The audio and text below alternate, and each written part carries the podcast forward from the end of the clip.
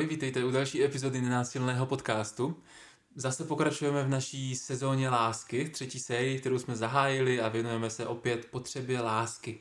My si rádi v této epizodě podka- po- povídáme s ostatníma lidma o lásce, protože já ani Petr nejsme zase takový experti na lásku a proto si zveme všechny, co máme okolo sebe, abychom tohle téma spíš proskoumali, než abychom se tvářili, že jsme na to nějací velcí odborníci. No my jsme, v tra- už v traileru jsme slíbili, že chceme vyspovídat jeden jako starší pár uh, a zeptat se jich, jak to s tou láskou mají, že spolu vydrželi tak dlouho. No a v kontrastu k tomu nám přijde zajímavý i vyspovídat jeden mladý pár, který třeba spolu ještě není tak dlouho. A abychom zase zjistili, v čem se to třeba liší a, a, a tak. Tak to je jako jeden z důvodů, proč jsem si pozval uh, naše dnešní hosty. Je to, je to Hanka a Jarda. Ahoj, vítejte. Ahoj. Ahoj. No a ten druhý důvod, kromě toho, že jste relativně mladí, to znamená v mém věku, to znamená v tom nejlepším, tak, eh, tak, jsme, tak jsme vás pozvali i proto, že máte za sebou hned několik jako tréninků eh, v nenásilné komunikaci, takže oba jste vlastně v té komunikaci nějak trénovaní. Aby jsme si s Petrem říkali, že hele, to se na vás musí nějak podepsat, ať už pozitivně nebo negativně, že to, že se jako učíte aktivně komunikovat, takže se to určitě bude nějak propisovat do toho vašeho vztahu. Takže to je i, i téma, na který se chci zaměřit.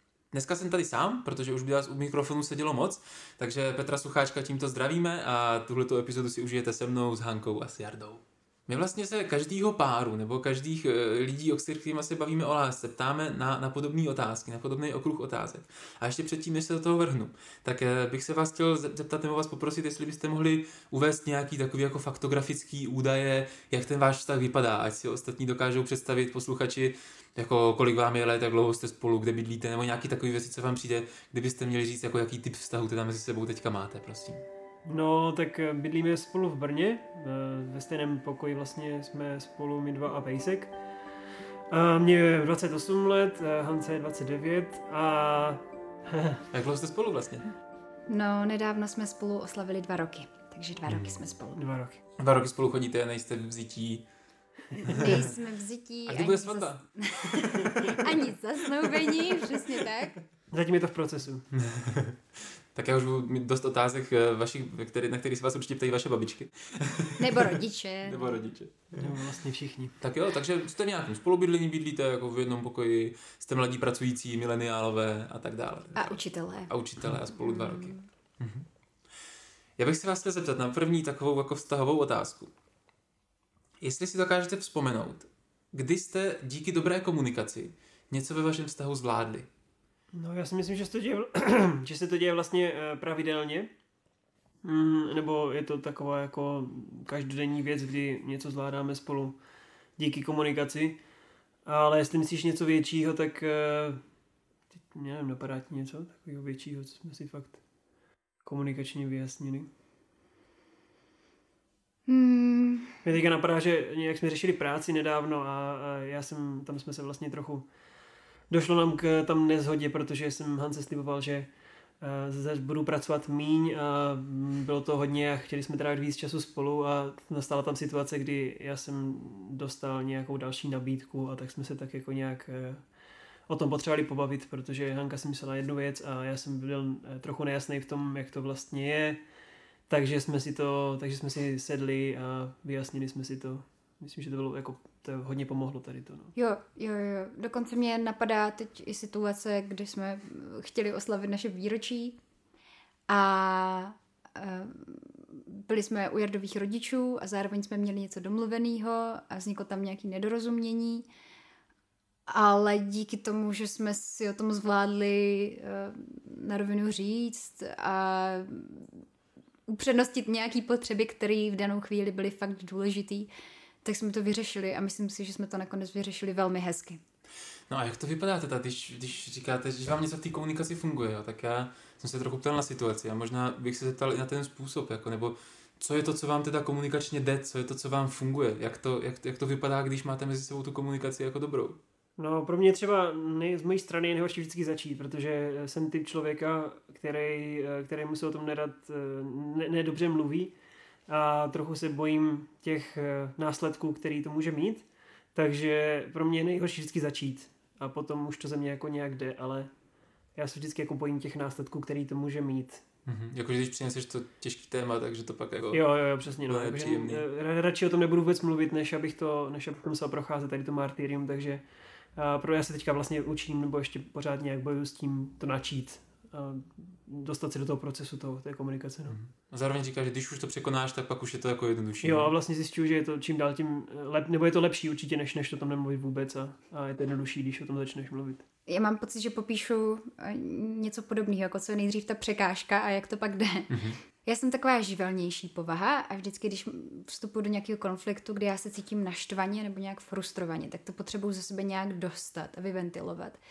A teprve potom, co se sebe dostanu jako fakt ty těžké emoce, tak jako velmi rychle ale pak dokážu přepnout do toho, hele, tak co s tím teď uděláme, co, jak to máš ty, Mhm. jak se v tom cítíš, co, co potřebuješ ty, co potřebuju já a co s tím provedeme. Jakože potřebuješ vyblít ty, ty, ty, ty věci, co tam jsou a pak teprve jsi jako jo, jo, konstruktivní. jo, hodně, hodně, hodně. A, a zároveň je to jako velmi krátký výbuch. Není Mhm. to něco, co by uh, měla pětiminutový monolog toho, jak jsem strašně naštvaná, to ne. Si myslím, že je to vlastně většinou užitečný, že Hanka má tady ten eh, výlev nebo výbuch v tom, že to je vlastně hodně často ten uh, počáteční moment, který to všechno spouští a já se potom nějak chytám, ale Že to nemusíš začínat, že to ale... nemusím začínat, že to nemusím začínat, eh, ale že myslím, že by bylo špatný, kdyby právě jsme oba dva tak jako byli OK, tak nechcem o tom mluvit a budeme oba dva potichu a radši to nebudeme zmiňovat, protože to si myslím, že by vedlo k nějakým eh, pro potenciálním problémům.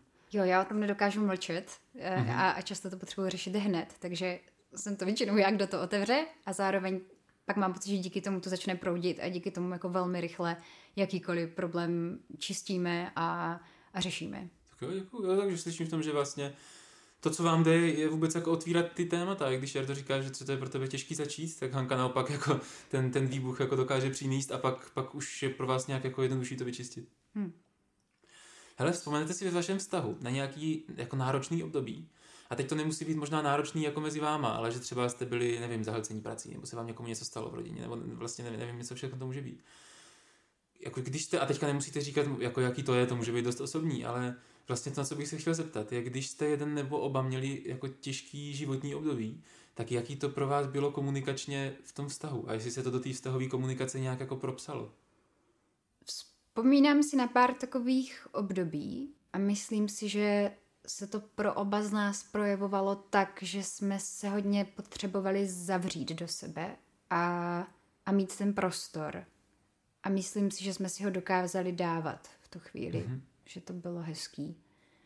Že já jsem se třeba potřebovala vypsat do deníku z nějaké své situace a, a, a vlastně jsem od Jardy nechtěla nic než jenom tu vzdálenost a, a Jarda mi ji dokázal dát a zároveň vím, že když Jarda mývá nějaký náročný období nebo ho měl, tak uh, že jsem si zvykla, že nemůžu vždycky se mu snažit pomoct, protože to byly jako moje takové jako první impulzy, teda jako že Jarda nemůže se přece cítit, cítit takhle a... O, opravit ho trochu, jako je, Jo, jako, jo, že cítí jo. se špatně, musím, musím ho z toho dostat. Jo, Jo, musím ho takového. rozveselit, musím mu pomoct Mhm. mm-hmm. a no a jedna z takových věcí jsem se v rámci tady těch náročných situací naučila, že vlastně nevždy jsem toho schopná a nevždy to jako můžu spravit a vlastně to nevždy je ani žádoucí, abych to dělala, mm-hmm. že to není to, co ve výsledku pomáhá. Tak uh, to mi teď ještě napadlo v souvislosti s těma náročnýma situacemi. Já se, já se k tomu můžu přidat, no. Já vlastně jsem to měl hodně podobně s tím, že vždycky, když se někdo cítil špatně z okolí, tak jsem se mu snažil pomoct rozveselovat ho a dávat mu nějakou pozitivní energii a snažit se ho dostat z toho, z toho srabu. Mhm. Ale uvědomil jsem si, jak říká Hanka, že to není vždycky nutný, ani to vždycky není moje povinnost, ani to vždycky není možný.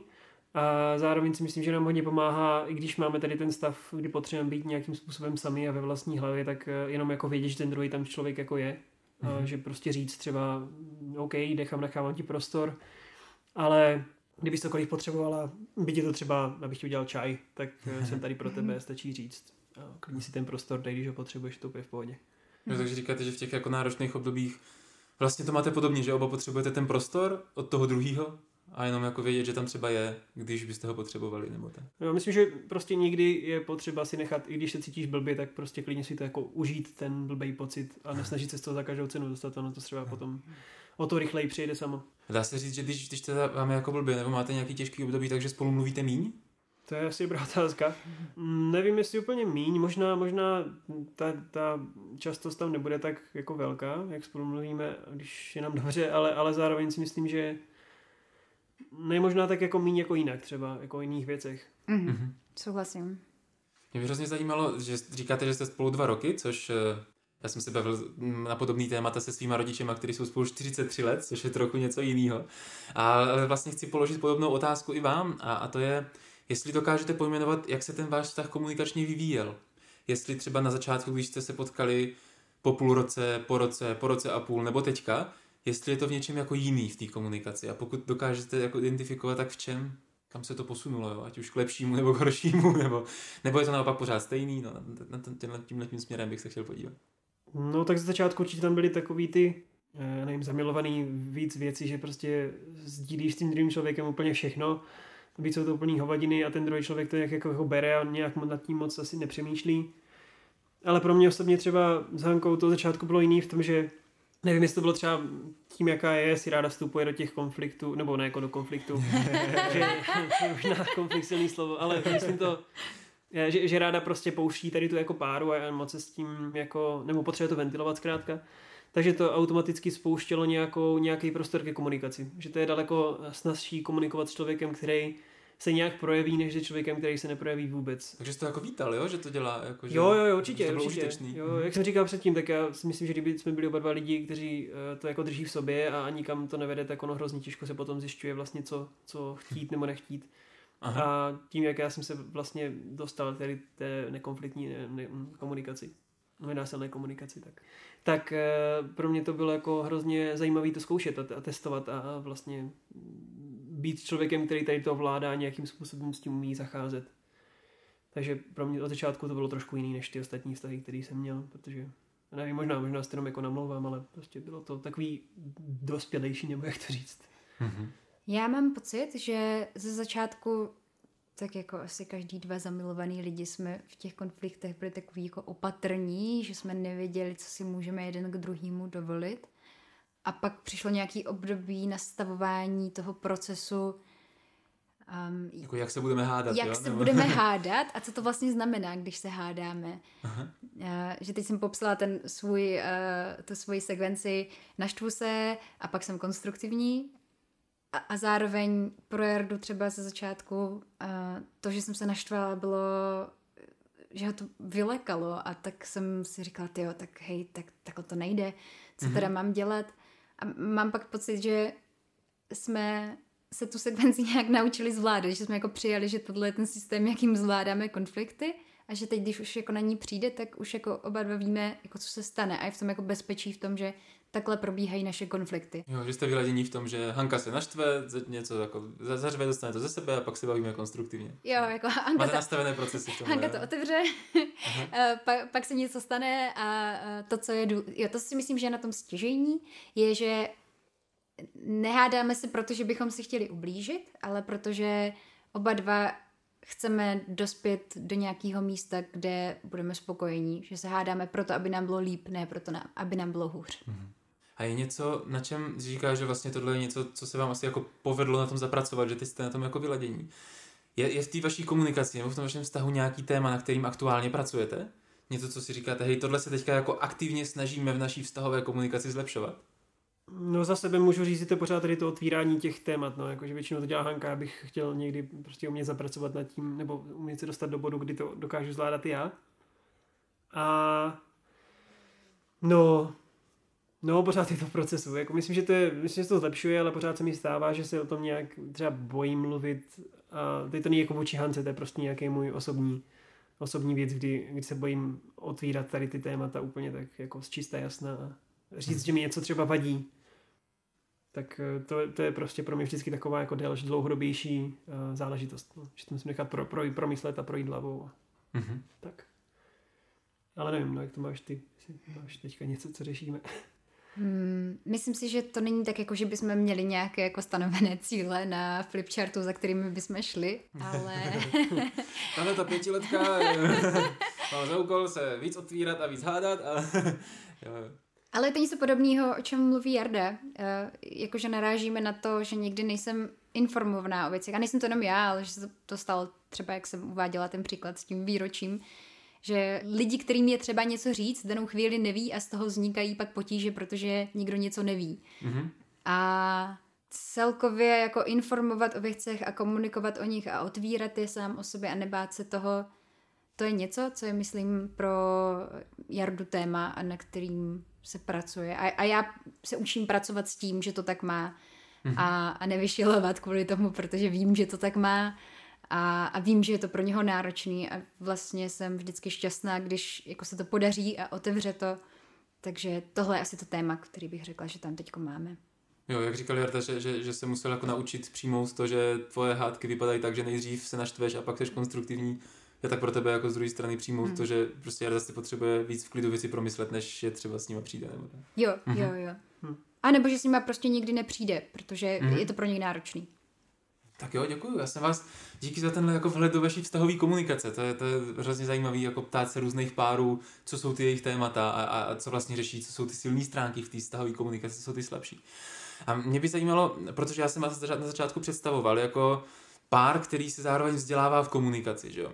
Eh, Hanka teď trochu jako začíná učit násilnou komunikaci, oba za sebou máte jako hodně workshopů na násilky.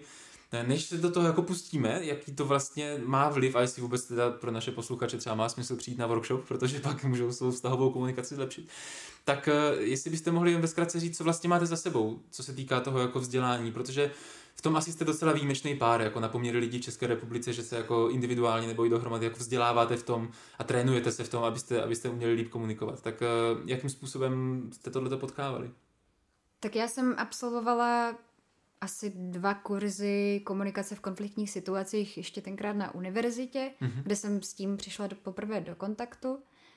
A pak mám pocit, že jsem se v tom ohledu dál rozvíjela a teď jako nevybavuju si, na kolika workshopech jsem byla, nicméně jsem v tom prostředí a komunitě lidí nenásilné komunikace zůstávala. Mm-hmm. A moje téma, nebo to, kam um, mě to hrozně moc stáhne, jsou právě učitelé a jak nenásilná komunikace může přispívat ve, v komunikaci ve třídě.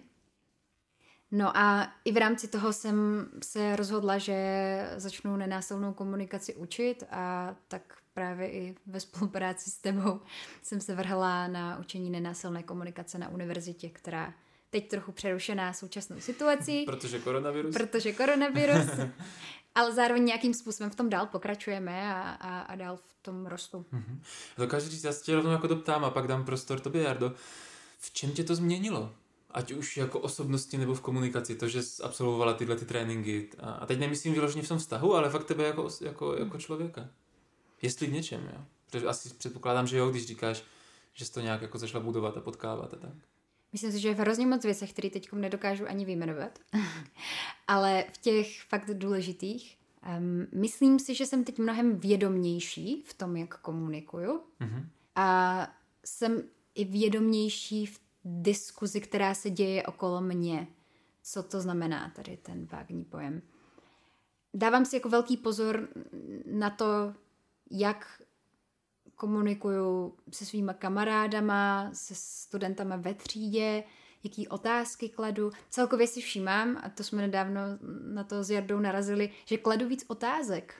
Jakože Aha. než si utvořím jakýkoliv názor nebo myšlenku, tak vlastně mám potřebu se mnohem víc ptát.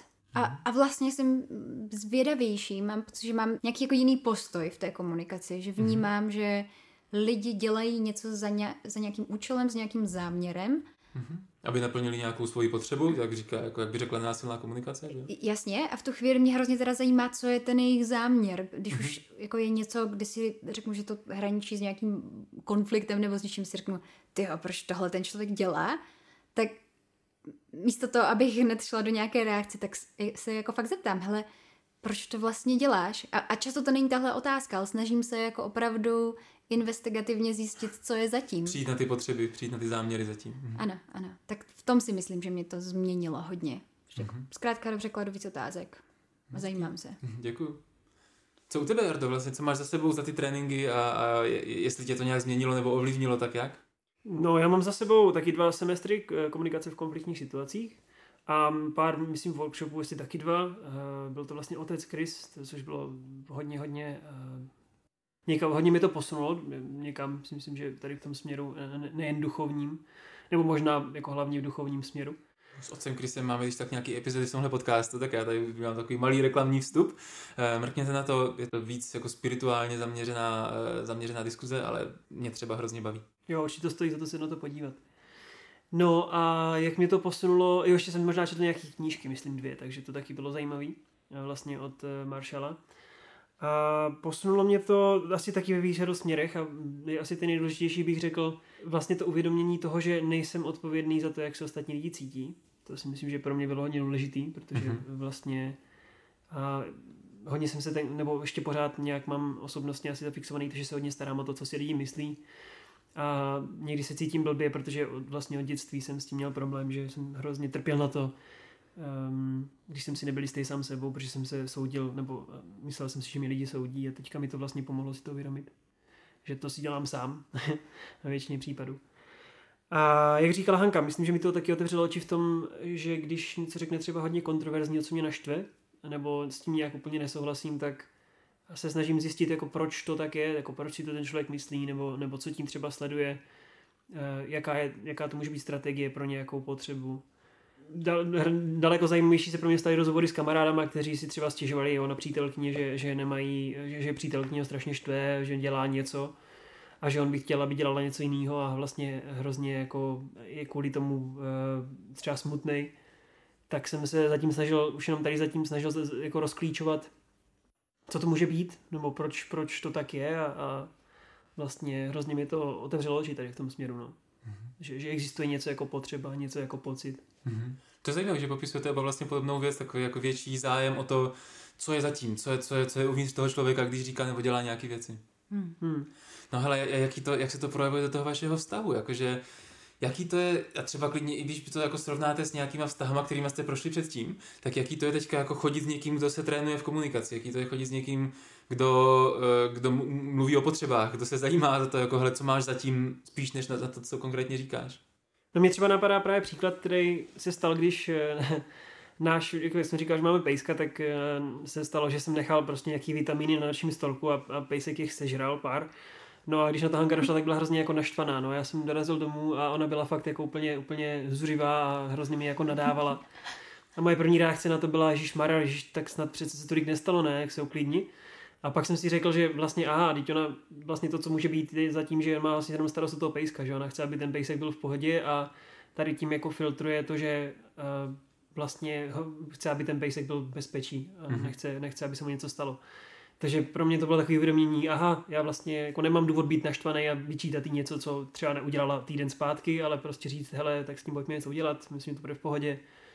Myslím, že tohle to je ten důvod, nebo tohle je jedna z těch věcí, který mi to pomohlo si uvědomit, no. že to je mhm. vždycky takový to jako, aha, počkat, že vlastně tohle může být úplně něco jiného, než se, než se zdá začátku. Takový jako zastavení, co popisuješ, jo, jo? jo že jako uvědomím si, aha, ona možná to, co říká, není všechno, ona má nějaký důvod, proč to dělá. No, jako není naštvaná, nebo nechce být naštvaná primárně na mě, ale možná je zatím prostě něco. Ten strach, ještě, ten strach o toho psa třeba určitě. Jo, přesně tak. Aha.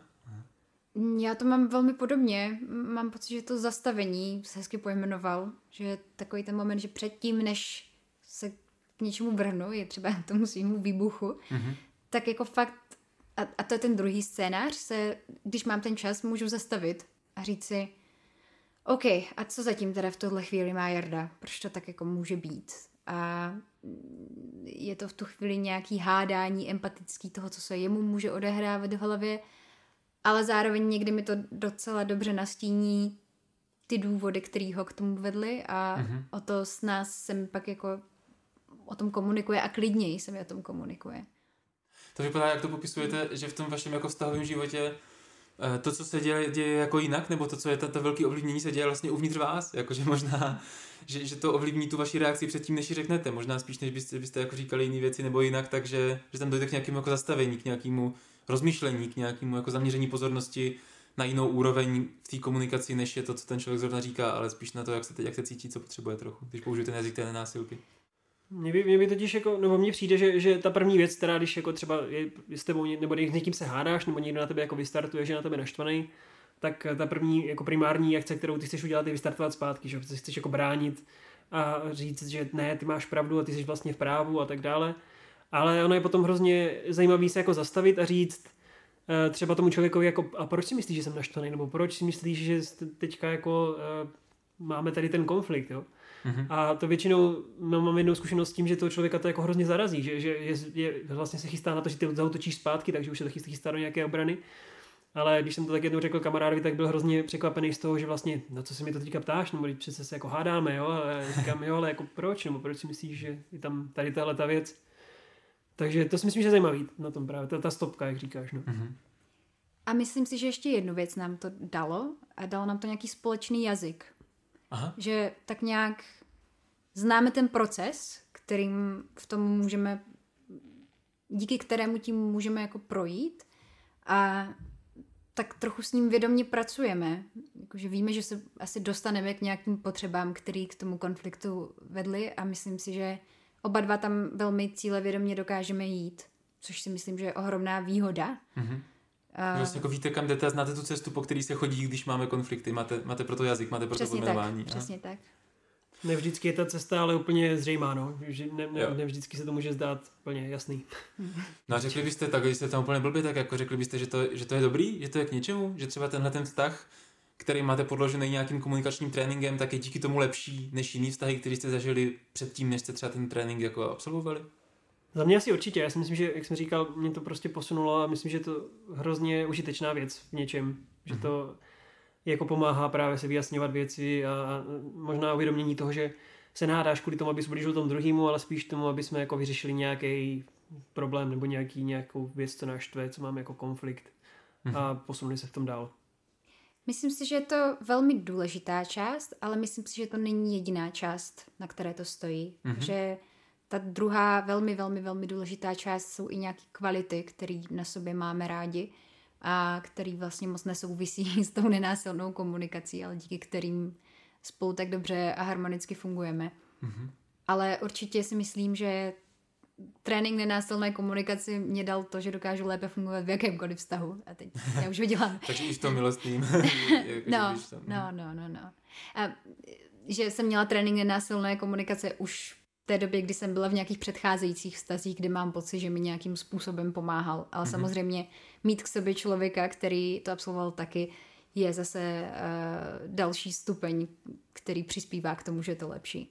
Takže doporučujeme, přihlaste i svého partnera nebo partnerku na příští workshop. no a hele, a teďka jako úplně na rovinu a upřímně. A jsou nějaké věci, u kterých si říkáte, hej, to je fakt na hovno, že jsme jako postižení touhle násilkou, jako tohle nám fakt v tom vztahu zavazí, nebo tohle si děláme moc složitý, nebo jo, má to nějakou jako temnou stránku toho ve vašem vztahu, že, že vlastně máte za sebou tyhle ty tréninky? Uh, jo, jo, za mě určitě párkrát se stalo prostě tady ten styl, kdy Hanka řekla, něco jako, no a jak se teda cítíš, nebo, nebo co, jako, co teda tím sleduješ, co je potřeba, jsem říkal, Ježíši Kriste, ne, prostě nechci se teďka bavit o tom, jak se cítím, prostě běž do háje, prostě to ne, nechoď tady na mě s tou věcí, jo. Aha. A já se chci prostě teďka no vybít, jsem fakt naštvaný a, a nechci prostě řešit nějaký tady ten nenásilný styl a prostě chci jenom jako být. Takže něco takového, no což je zajímavé, já jsem zažila i něco podobného od Jardy, kdy se mě zeptal, no a co bys teď potřebovala? A já jsem měla z chutí říct, teď bych si pak, teď bych pak potřebovala ti rozbít hubu, když se mě ptáš na takové otázky. uh, no, kdy vlastně některé ty formulace nenásilné komunikace když je člověk použije v nějaký fakt kritický moment, jsou možná příliš kostrbaté a Eh, neautentické a vlastně spíš provokují eh, mě, mm-hmm. než že by pomáhali té situaci. Ale to si myslím, že je hodně jako tou danou formulací v ten nevhodný okamžik, která přijde. Jo. No. Jo, jo, jako, že, že to jako zvědavost po těch potřebách je vlastně dobrá, ale ta samotná forma, jo. jako ta otázka, jo, je to hrozně, co byste teď potřebovali, jako divná. Nebo je, je to hrozně, hrozně robotický, jak říkala Hanka, neautentický. Aha, tom, že by to, jako ta otázka samotná je si v pohodě, co bys teďka potřeboval, ale je potřeba to nějak zaobalit, zaonačit. Myslím, že to je to největší asi umění v daném okamžiku vybrat tu větu správně tak, aby měla efekt, ale zároveň nebyla tady ten styl, jako že, hm, no, tak co byste jako potřeboval se cítit líp, no, no rozbití hubu. jo, takže... takže je to kromě toho jako záměru jít po těch potřebách o nějaký verbální zdatnosti a jako umět použít tu větu, která teď bude sedět do té konkrétní Určitě. situace. Určitě. Hmm. Já mám na vás uh, nějaký otázky jako individuálně, který se vás citat jednoho a pak druhýho z vás. Ale ještě předtím na vás takovou jako poslední, kterou bych chtěl uzavřít tady to naše společné povídání.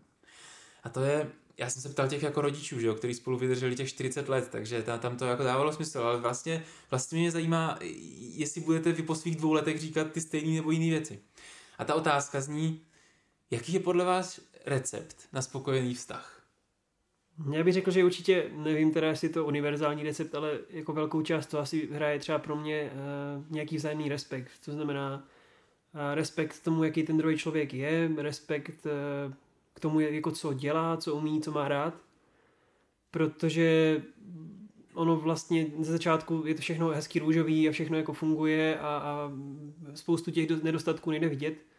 Myslím, že takový dary jsou hodně, hodně důležitý ve smyslu, ať už to může být jako daní eh, nebo dar vzájemného prostoru, dar nějakého místa sám pro sebe, dar s, pom- s, pom- eh, s pomocí přiumývání nádobí, takové jako drobnosti. Myslím, že hodně těch drobností hraje, jako tvoří velký celek potom hmm. v konečném stádiu.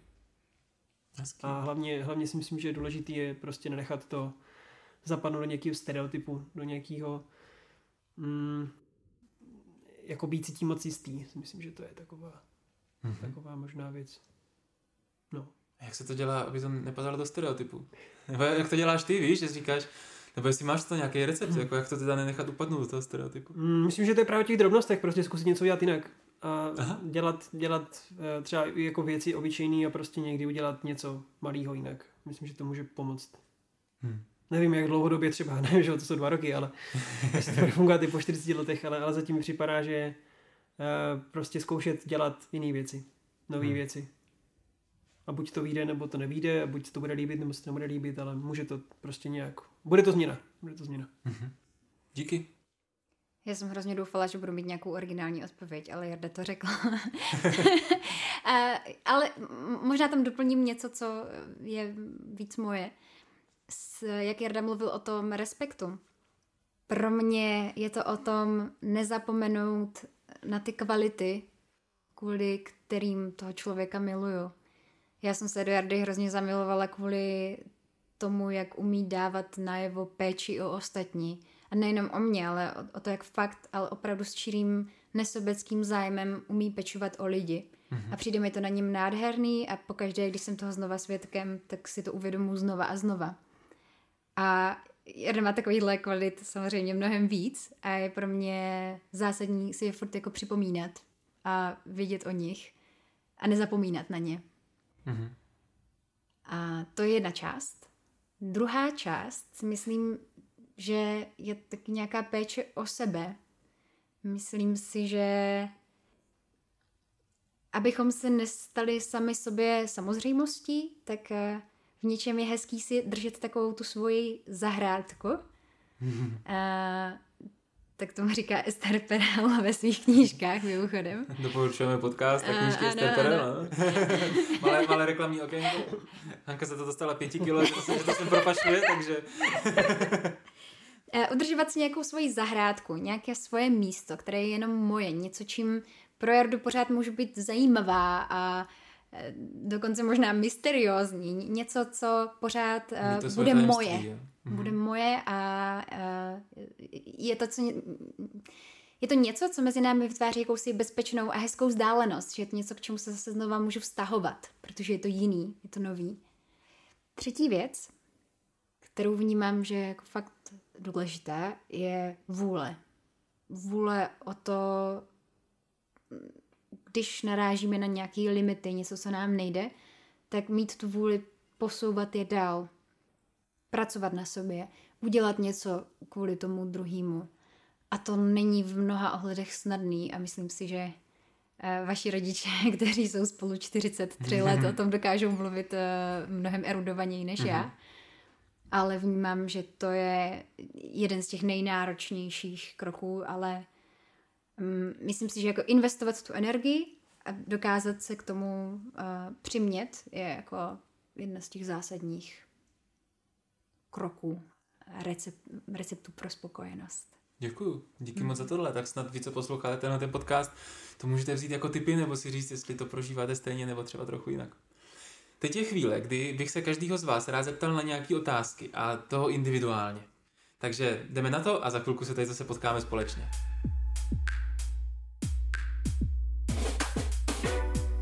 Hani, teď když tu Jarda není, tak já mám na tebe tři otázky a ta první, na kterou se tě chci zeptat je, jak mu dáváš najevo lásku? Kupuji mu dobrůdky. a, což ostatně co Jarda dělá i pro mě. No, myslím, že hodně o tom mluvím, že to Jardovi říkám, že ho mám ráda, myslím si, že jsem hodně kontaktní, jakože... Dotek a tak. Ano, mhm. ano, ano, že, že jsem objímací. Mm,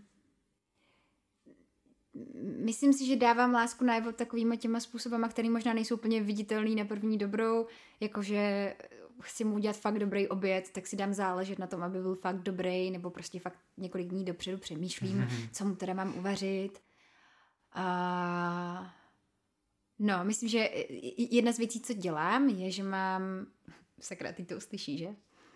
A, že mám svůj poznámkový blok v mobilu, kde si jako dělám poznámky o tom, co se mu líbí a co, co zmínil, že by chtěl a pak mu to v nějaký čas jako narozeniny nebo svátek nebo Vánoce, tak mu to pořídím. Hmm.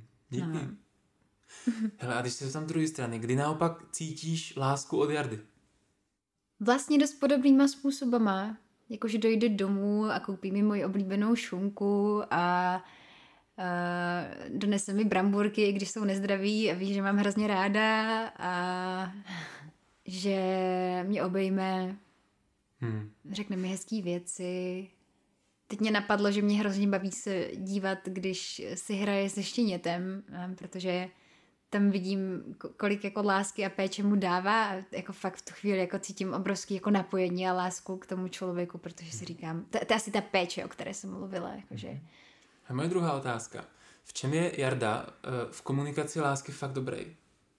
Myslím, že velmi dobře umí fakt dávat najevo tu péči a to, že mu na mě záleží. Nejenom hmm. o tom mluví, ale fakt to demonstruje činy a tečka. Demonstruje to činy Aha. A je to vidět. Že o tebe pečuje. Jo, jakože hmm. nemám o tom sebe menší pochyb.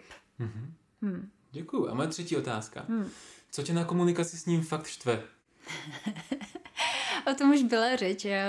Asi mě štve, když jako té komunikace moc není, když potřebuju od něho nějaký input, když potřebuju, aby mi něco řekl, když potřebuji, aby mě o čem informoval, a pak to dozvím pozdě a vlastně z toho vznikne ten konflikt, ne v tom, že by něco řekl, ale v tom, že spíš něco neřekne, tak to je to, co mě jako umí naštvat. Hmm, dobře, hmm. tak jo, děkuji moc. Já tě pošlu za dveře, vystřídáme se s Jardou a pak se zase potkáme všichni. Děkuji.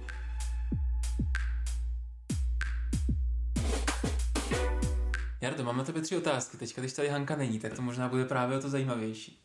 Moje první otázka je, jak dáváš najevo lásku? Jak dávám najevo lásku? Mm-hmm. no, většinou se snažím eh, dávat třeba nějaké dary, nebo, nebo myslím, že pro mě, jak jste se, jak jste se o těch jazycích lásky, mm-hmm. tak eh, pro mě to tento fyzično. Tak Takže ten dotek. Ten dotek, dotek ten a dary, dotek, dotek, dary. Uh, ujištění si myslím, že pro mě asi úplně není, nebo jako rád to dávám, ale nedává, ne, ne, nemá to pro mě takový ten úplně, takový ten feeling toho, jako že hm, tohle je prostě fakt super. Uh-huh. A nevím, jestli ho i tak jako přijímám, no, že, že pro mě jsou to spíš ty doteky a nějaký jako třeba dary nebo, nebo no, tady ta jako blízkost celková, bych řekl. Uh-huh. Díky. No a kdy naopak lásku cítíš od Hanky? Kdy cítím lásku... Mysl... Jakože, co, co, rozumím, co dělá, když u toho cítíš, jako hej, mě fakt rád. Myslím, že to právě ten dotek třeba. Dotek je, nebo ta blízkost, kterou ona mi dává, když jsme nějak spolu třeba, nebo když mě obejme, nebo chytne za ruku, nebo tak, tak to je, to je moc hezký, to cítím, že, že jsem milovaný. A zároveň jsou to i takové ty, takové ty jako chvilky, momenty, kdy můžeme jít třeba spolu a je to takový ten, že sedíme třeba na gauči a nic moc, jako díváme se na nějaký film a nic moc neděláme, tak je to právě tady v ten moment, kdy cítíme tak jako bezpečí a, a klid rodinného krbu, který nemáme, ale... Nemáte krb doma. Nemáme no, bohužel, ale... zatím. zatím, zatím. Ale třeba to jako nikdy bude, tak si představu, že tohle to by byl ten ideální stav, kdy se cítím jako bezpečí a, a milovaný hmm. v blízkosti. Díky. Moje druhá otázka. Eh, co Hance v té komunikaci vztahový fakt jde, v čem je dobrá? Co jí fakt jde? Mm-hmm. Já si myslím, že to je to, co jsme se bavili už, jak jsme byli spolu, eh, tady v tom, v tom rozhovoru, a to sice to, že eh, dokáže prostě nějak říct, co jí fakt jako štve. A dokáže to pojmenovat, to si myslím, že je důležitý, že dokáže prostě, nevím, jestli to může to jako NVC, nebo nevím, jestli za to, jestli to je jako její osobnost, ale myslím, že dokáže hrozně hezky a nějak jako přirozeně um, načít ten problém, který tam je, nebo nějaký něco prostě, co jí vadí, nebo co by chtěla změnit a, a prostě rozvést to tak, aby to, aby to nepůsobilo invazivně a útočně, ale, ale načít to tak, že říct, hele, je tady nějaká věc prostě, co mě štve, nebo co bych, co bych jako chtěla vyřešit, co s tím můžeme dělat, nebo pojďme s tím něco udělat. Mm-hmm. A myslím, že super na tom je právě to, že to nenechá jako bobtnat třeba, jo? Že, že to nechá v sobě hnít nějakou dobu a potom to samozřejmě může vést k nějakým potenciálním problémům do budoucna, že se to nakupí třeba víc. A tak prostě tohle si myslím, že je ta dobrá věc, jo? Že, že když mm-hmm. je to štve, tak s tím umít ven a umít to jako nějak rozumně podat. Děkuju. Moje třetí otázka. Co tě na komunikaci s Hankou fakt štve? jo. no to je, asi to jde v ruku v ruce s tím, jsem říkal teďka, protože eh, zároveň jak to mý hezky podat a jak jako mý začínat, tak eh, jak ona to sama říkala, tak jsou to někdy taky jako výlevy, jo? Že, že se mi párkrát už stalo, že Hanka vlastně byla tak nervózní nebo tak naštvaná, že ta první reakce byla hodně taková jako syrová, že, že si hodně nechala se strhnout jako emocema, jo? že byla mm-hmm. fakt naštvaná a že to naštvání potom vedlo k tomu, že to nebylo moc konstruktivní. Že, mm-hmm. že vlastně ta stopka, jak jsme se bavili, tak přišla až jako po nějaké chvíli a ona nedokázala úplně hnedka jako rozumně uvažovat, co s tím dělat. Jo, třeba s tím psem, jak jsem říkal, tak mm-hmm. byla fakt jako naštvaná a tam si myslím, že v tom jsem trošku lepší já, protože dokážu eh, uvažovat malinko víc střídněji nebo střízlivěji v tom, že si říkám, OK, tak třeba to nebude tak hrozný, nebo prostě jo, vidím, že ten, ten pes je jako v pohodě a možná se něco děje, ale zároveň to budeme prostě řešit až jako nějakou pohotovost, třeba bych řešil, až, až se něco jako fakt začne dít. Když to ona byla hodně jako nervózní z toho, že už by teda jako volala, nebo dokonce už volala jako na pohotovost a tam jí teda řekli, že něco jo, takže musí byla, to byla z toho jako hrozně vystresovaná. No. Takže to je vlastně to, že dokáže někdy si myslím hodně často, nebo ne hodně často, ale hodně silně se dokáže být ovlivněná těma emocema prvotníma, který s tím přijdou než teda potom přijde to uvědomění, jako uh, jo, vlastně mohla bych nad tím uvažovat malinko jinak. Super. Tak jo, děkuju. Tak no. já zavoláme zpátky Hanku a pak se pobavíme ještě chvíli společně všichni. Díky moc.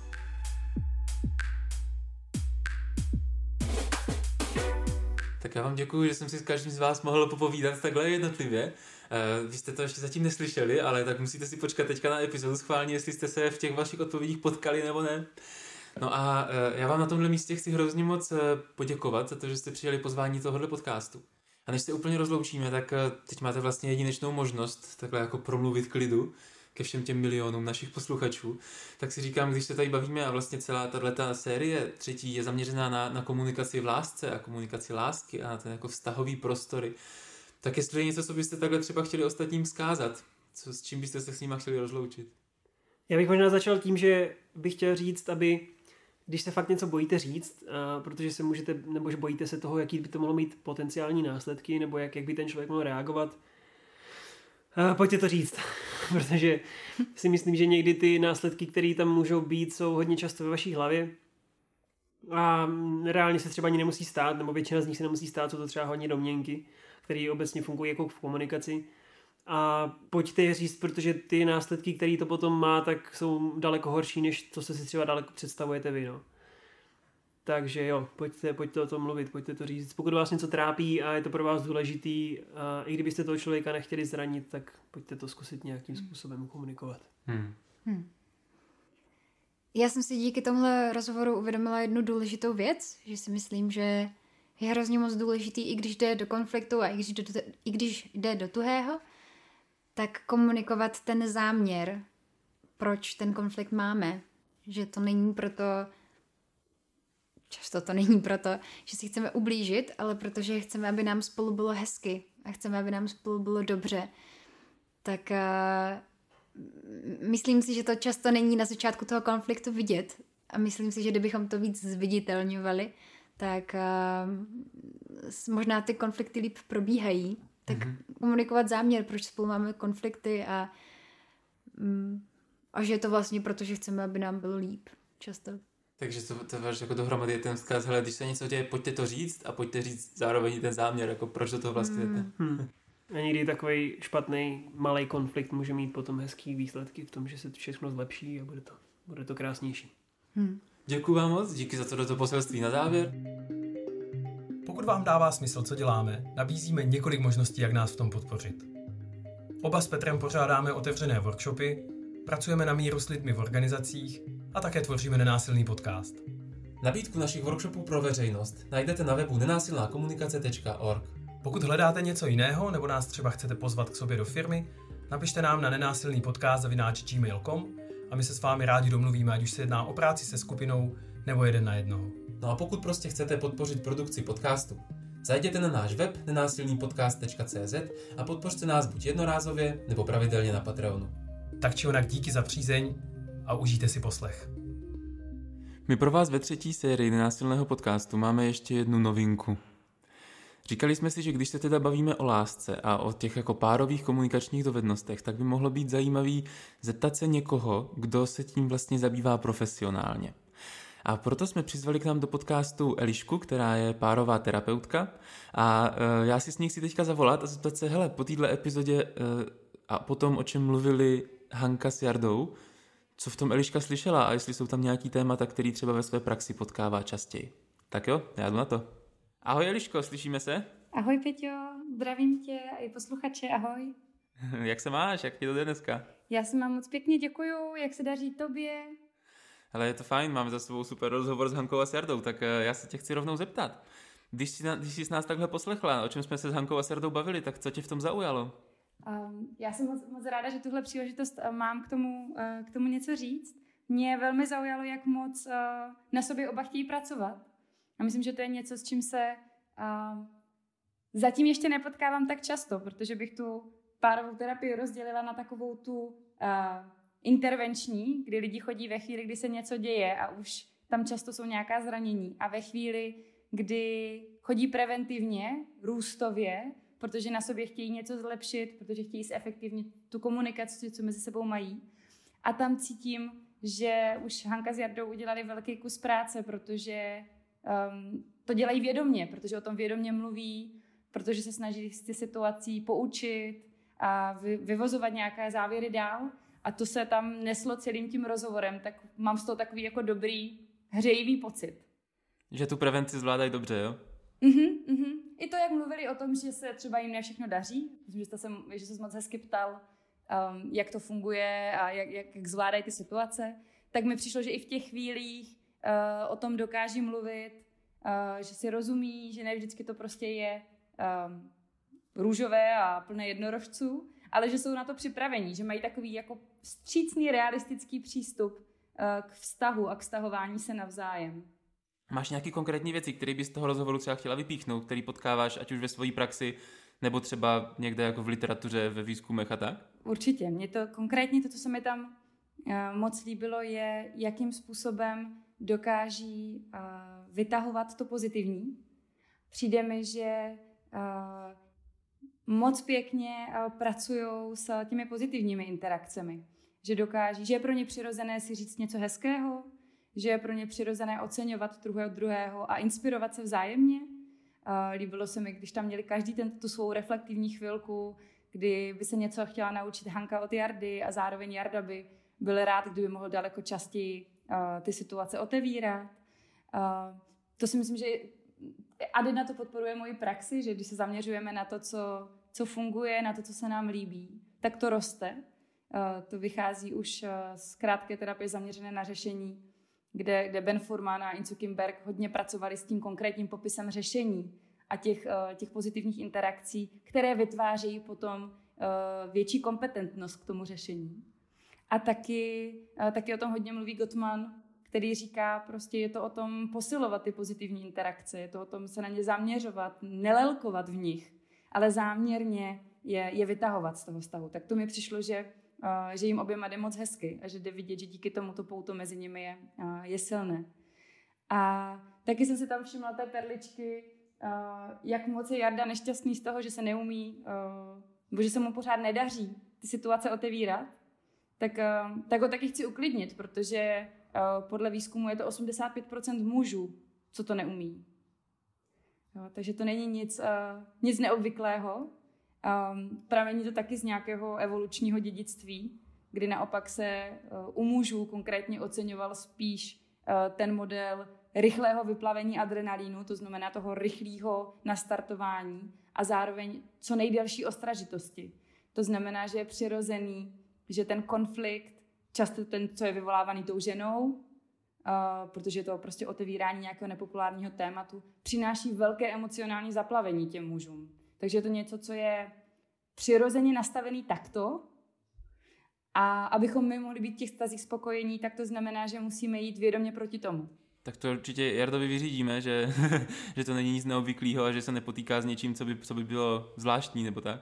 Přesně, přesně tak. A myslím si, že je to i něco, co um, já nerada generalizuju na, na muže a ženy. Myslím, že i v tom vztahu se to hodněkrát uh, proměňuje, že máme mno, různě nastavenou tu mužskou a ženskou energii, se kterou pracujeme a, a může to v tom vztahu nevždy úplně korespondovat s tím, jaké pohlaví jsme. Um, ale, ale líbí se mi vycházet z dat, které uh, říkají v rámci evoluční psychologie, co nějak máme naprogramované v sobě, protože to potom dává mnoho toho porozumění, že víme, aha, tak uh, teďka už v 21. století ten adrenalin nepotřebujeme tak často. Nepotřebujeme, aby jsme denně třikrát byli ostražití, protože na nás třikrát něco může zautočit. Ale abychom právě díky tomu, že o tom víme, s tím dokázali daleko lépe pracovat a v tu konkrétní chvíli na to dokázali získat nadhled. Takže v tomhle mi přijde, že uh, tam bude Jarda uh, dál možná než, než průměrný vzorek, protože nad tím už hodně přemýšlí a vlastně pracuje sám se sebou, aby k tomu emocionálnímu zaplavení vůbec nedošlo. Mm-hmm. Jo, tak, tak díky za tohle. Máš ještě něco, čeho jsi všimla na, na, tom, na tom jejich rozhovoru, nebo na tom vlastně, co říkali v tom, v tom jejich vztahu, že si říkáš, hej, tohle mě zase zaujalo? Mně se tam moc i líbilo, když se ptal na uh, efekty té nenásilné komunikace, uh, kterou oba praktikují, kdy Hanka zmiňovala ty otevřené otázky a zmiňovala ten uh, vyšší zájem o ty odpovědi. A to si moc i ráda zeptám tebe, co jsi tam ty ještě slyšel, protože si umím představit, že z toho hodinového rozhovoru si taky navnímal spoustu uh, signálů té nenásilné komunikace a jak je tam mohla ovlivnit. Um, tak než, než ti to slovo předám, tak uh, mně ty otevřené otázky přijdou skvělý v tom, uh, že opravdu posilují zájem a porozumění toho, toho druhého. Že mnohokrát se totiž taky děje to, že jakmile se lidé se stěhují, tak si říkají, hele, už se známe, už víme, co máš rád, vím, co chceš, vím, čeho se bojíš a najednou se tam pomalu vytrácí ten zájem o toho druhého ve smyslu chci ho poznat. Uh, máme pocit, že už to máme hotový. O tom vlastně i hezky mluvil Jarda, když pak říkal, hele, to poselství na závěr, hele, zkuste něco nového, zkuste něco udělat jinak, neupadněte do stereotypu. Takže to vlastně možná je ten, ten princip ty jako neustálý obnovy toho vztahu, jako neupadnout do toho, že už se známe, už, už, už ti budu dělat jenom to, co máš ráda, protože vím, co je, co je pro tebe hezký a tak. Přesně tak, ono je to jednoduchý sklouznout tady k tomu módu. Vlastně jsme se poznali, od toho sloužil třeba ten první rok našeho vztahu, dobře jsme se poznali, teďka už víme, s kým s kým jsme ve vztahu, s kým fungujeme a od té doby už eh, jedeme podle nějakého manuálu nepsaného, který jsme si za ten rok vytvořili, ale eh, tady tahle strategie má tu nevýhodu, že my jako lidi nejsme statičtí. My se neustále vyvíjíme. I kdybychom nechtěli se někam posouvat a vyvíjet, tak ty zkušenosti a ty situace, které se nám každodenně dějí, nějak, nějak ovlivňují a nějak nás formují. To znamená, že my pořád jsme tak trošku někým jiným. A udržet si tady ten uh, přístup, uh, že chci neustále toho druhého poznávat a že mě zajímá, jak to ten druhý pořád má, mě drží ve střehu a v takové jako vztahové všímavosti, která podporuje to neustále zamilovávání se a je to ten, ten kyslík, co prostě přidáváme do toho ohně, aby neustále hořel. Což právě tou novotou jde dobře, protože ne vždycky si tady tohle úplně uvědomujeme, ne vždycky si tady na tohle vzpomeneme, ale ve chvíli, když něco poznáváme společně, nebo když se třeba zapíšeme na nějaký kurz společně, nebo jdeme na, uh, jdeme na dovolenou a objevujeme nějaké území spolu, tak to jsou ty okamžiky, kdy vidíme, jak reaguje ten druhý na to, když se učí. A tím si uvědomujeme, implicitně, že se oba měníme a posouváme dopředu. Aha. Tak to je hezký jako doporučení pro další páry. Jakože pojďte sledovat toho druhého, jak dělá něco, co je pro něj nový a díky tomu si všímáte, že se posouvá, že se mění. Uh-huh, uh-huh. A je tam je to dobrý právě doplnit těmi otevřenými otázkami a tím zájmem, co zase zmiňovala Hanka. Jo, takový to, co, co ti na tom přišlo teďka zajímavého, co se z nového naučil, možná i takový to, uh, co ti to teďka dalo a co chceš s tím dělat dál a k čemu ti to vlastně teďka je užitečný. Jo, a ptát se na ty otázky, které, které jdou pod ten povrch a mapujeme tím, co se v tom člověku děje a tím si vlastně vytváříme příležitosti v tom vztahu se překvapit a vzájemně se inspirovat a něčím i oslnit. Jo, že tam dochází k takovému tomu, ty jo, ty nad tím vlastně zajímavě přemýšlíš, to, to mně přijde skvělý. A to jsou ty okamžiky, které na tom začátku vztahu jsou pořád. To je to, že, uh, to, že piješ stejný čaj jako já, to, že máš skvělý názor na, na nějakou knihu, nám připadá fascinující, ohromující a proto se zamilováváme. A těmahle otázkama si to můžeme neustále udržovat i v tom dlouhodobém stavu. Mm-hmm. Chápu, díky. Co si o tom teda myslíš ty? Já, co bych přidal jako z pozice té nenásilné komunikace, tak jak vlastně zmiňovali Hanka s Jardou, že jak ta komunikace vlastně je o slovech, ale není o slovech. A že někdy ty slova můžou být s dobrým záměrem, ale fakt divný. Jak říkali takový to, hele, někdy, když jsem naštvaný a někdo se mě zeptá, a co byste jí zrovna potřeboval? Takže to je úplně špatně, že to není to, co chtějí slyšet. Tak zase, že, že mi přijde hezký, že, že jsou citliví i k tomu, jakože, že vlastně třeba se chtějí bavit o těch potřebách a, a jako být citlivý k tomu, co ten druhý potřebuje a že, že jako hledají, jakým způsobem to říct, aby to neznělo extra divně, ale zároveň, aby to šlo tam, kam chtějí, aby to šlo, ta otázka. Mm-hmm. Mě tady to zaujalo, um, protože jsem si vzpomněla na, na, na klasický diagram učícího cyklu, uh, kdy můžu dát příklad, že jako vlastně kompetentní, nekompetentní model, kdy na začátku nevíme, že neumíme, to znamená, nevíme, že neumíme komunikovat.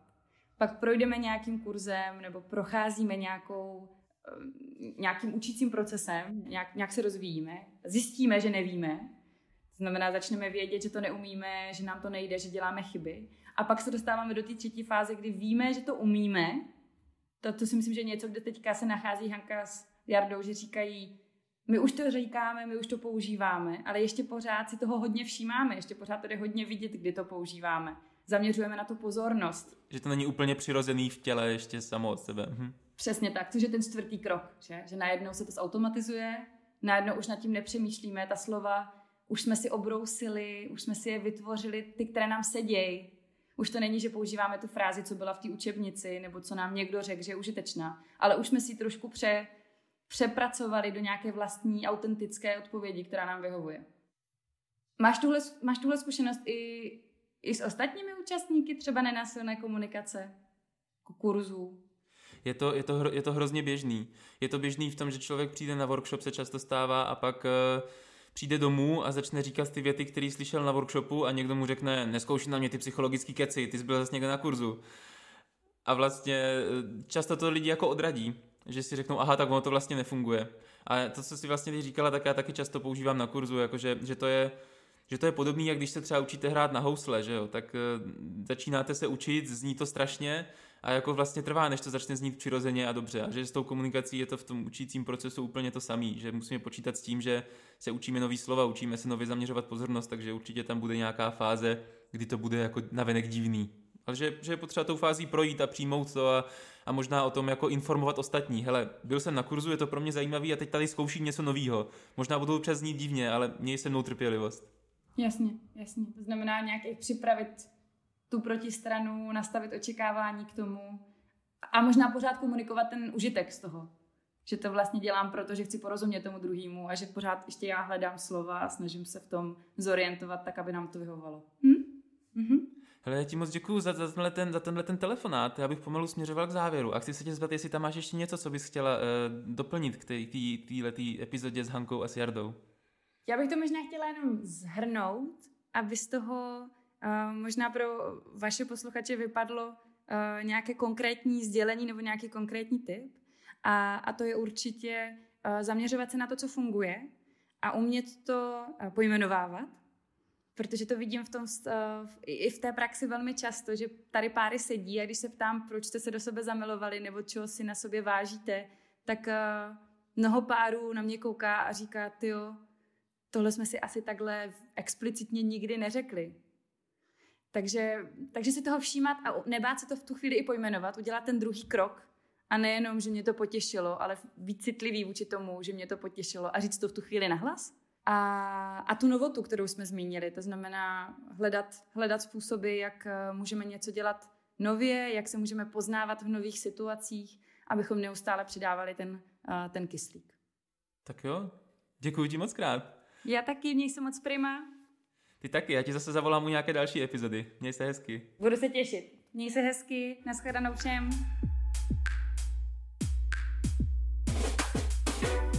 Tak to byl rozhovor s Eliškou, co ona to říká, co vy na to? Já si myslím, že to bylo fakt dobrý a hrozně mi tam oslovil ten emoční, to emoční zahlcení. To já si myslím, že eh, tak jako hezky pojmenovala mého démona. Takže eh, teďka už budu víc, co se děje, až to příště přijde. Mě to hrozně moc potěšilo a zároveň mě to inspirovalo k tomu teď Jardu víc sledovat, když se něco bude učit. To, to jsem se dozvěděla novou věc, tak děkuju. Tak si to užijte, čau. Taky díky.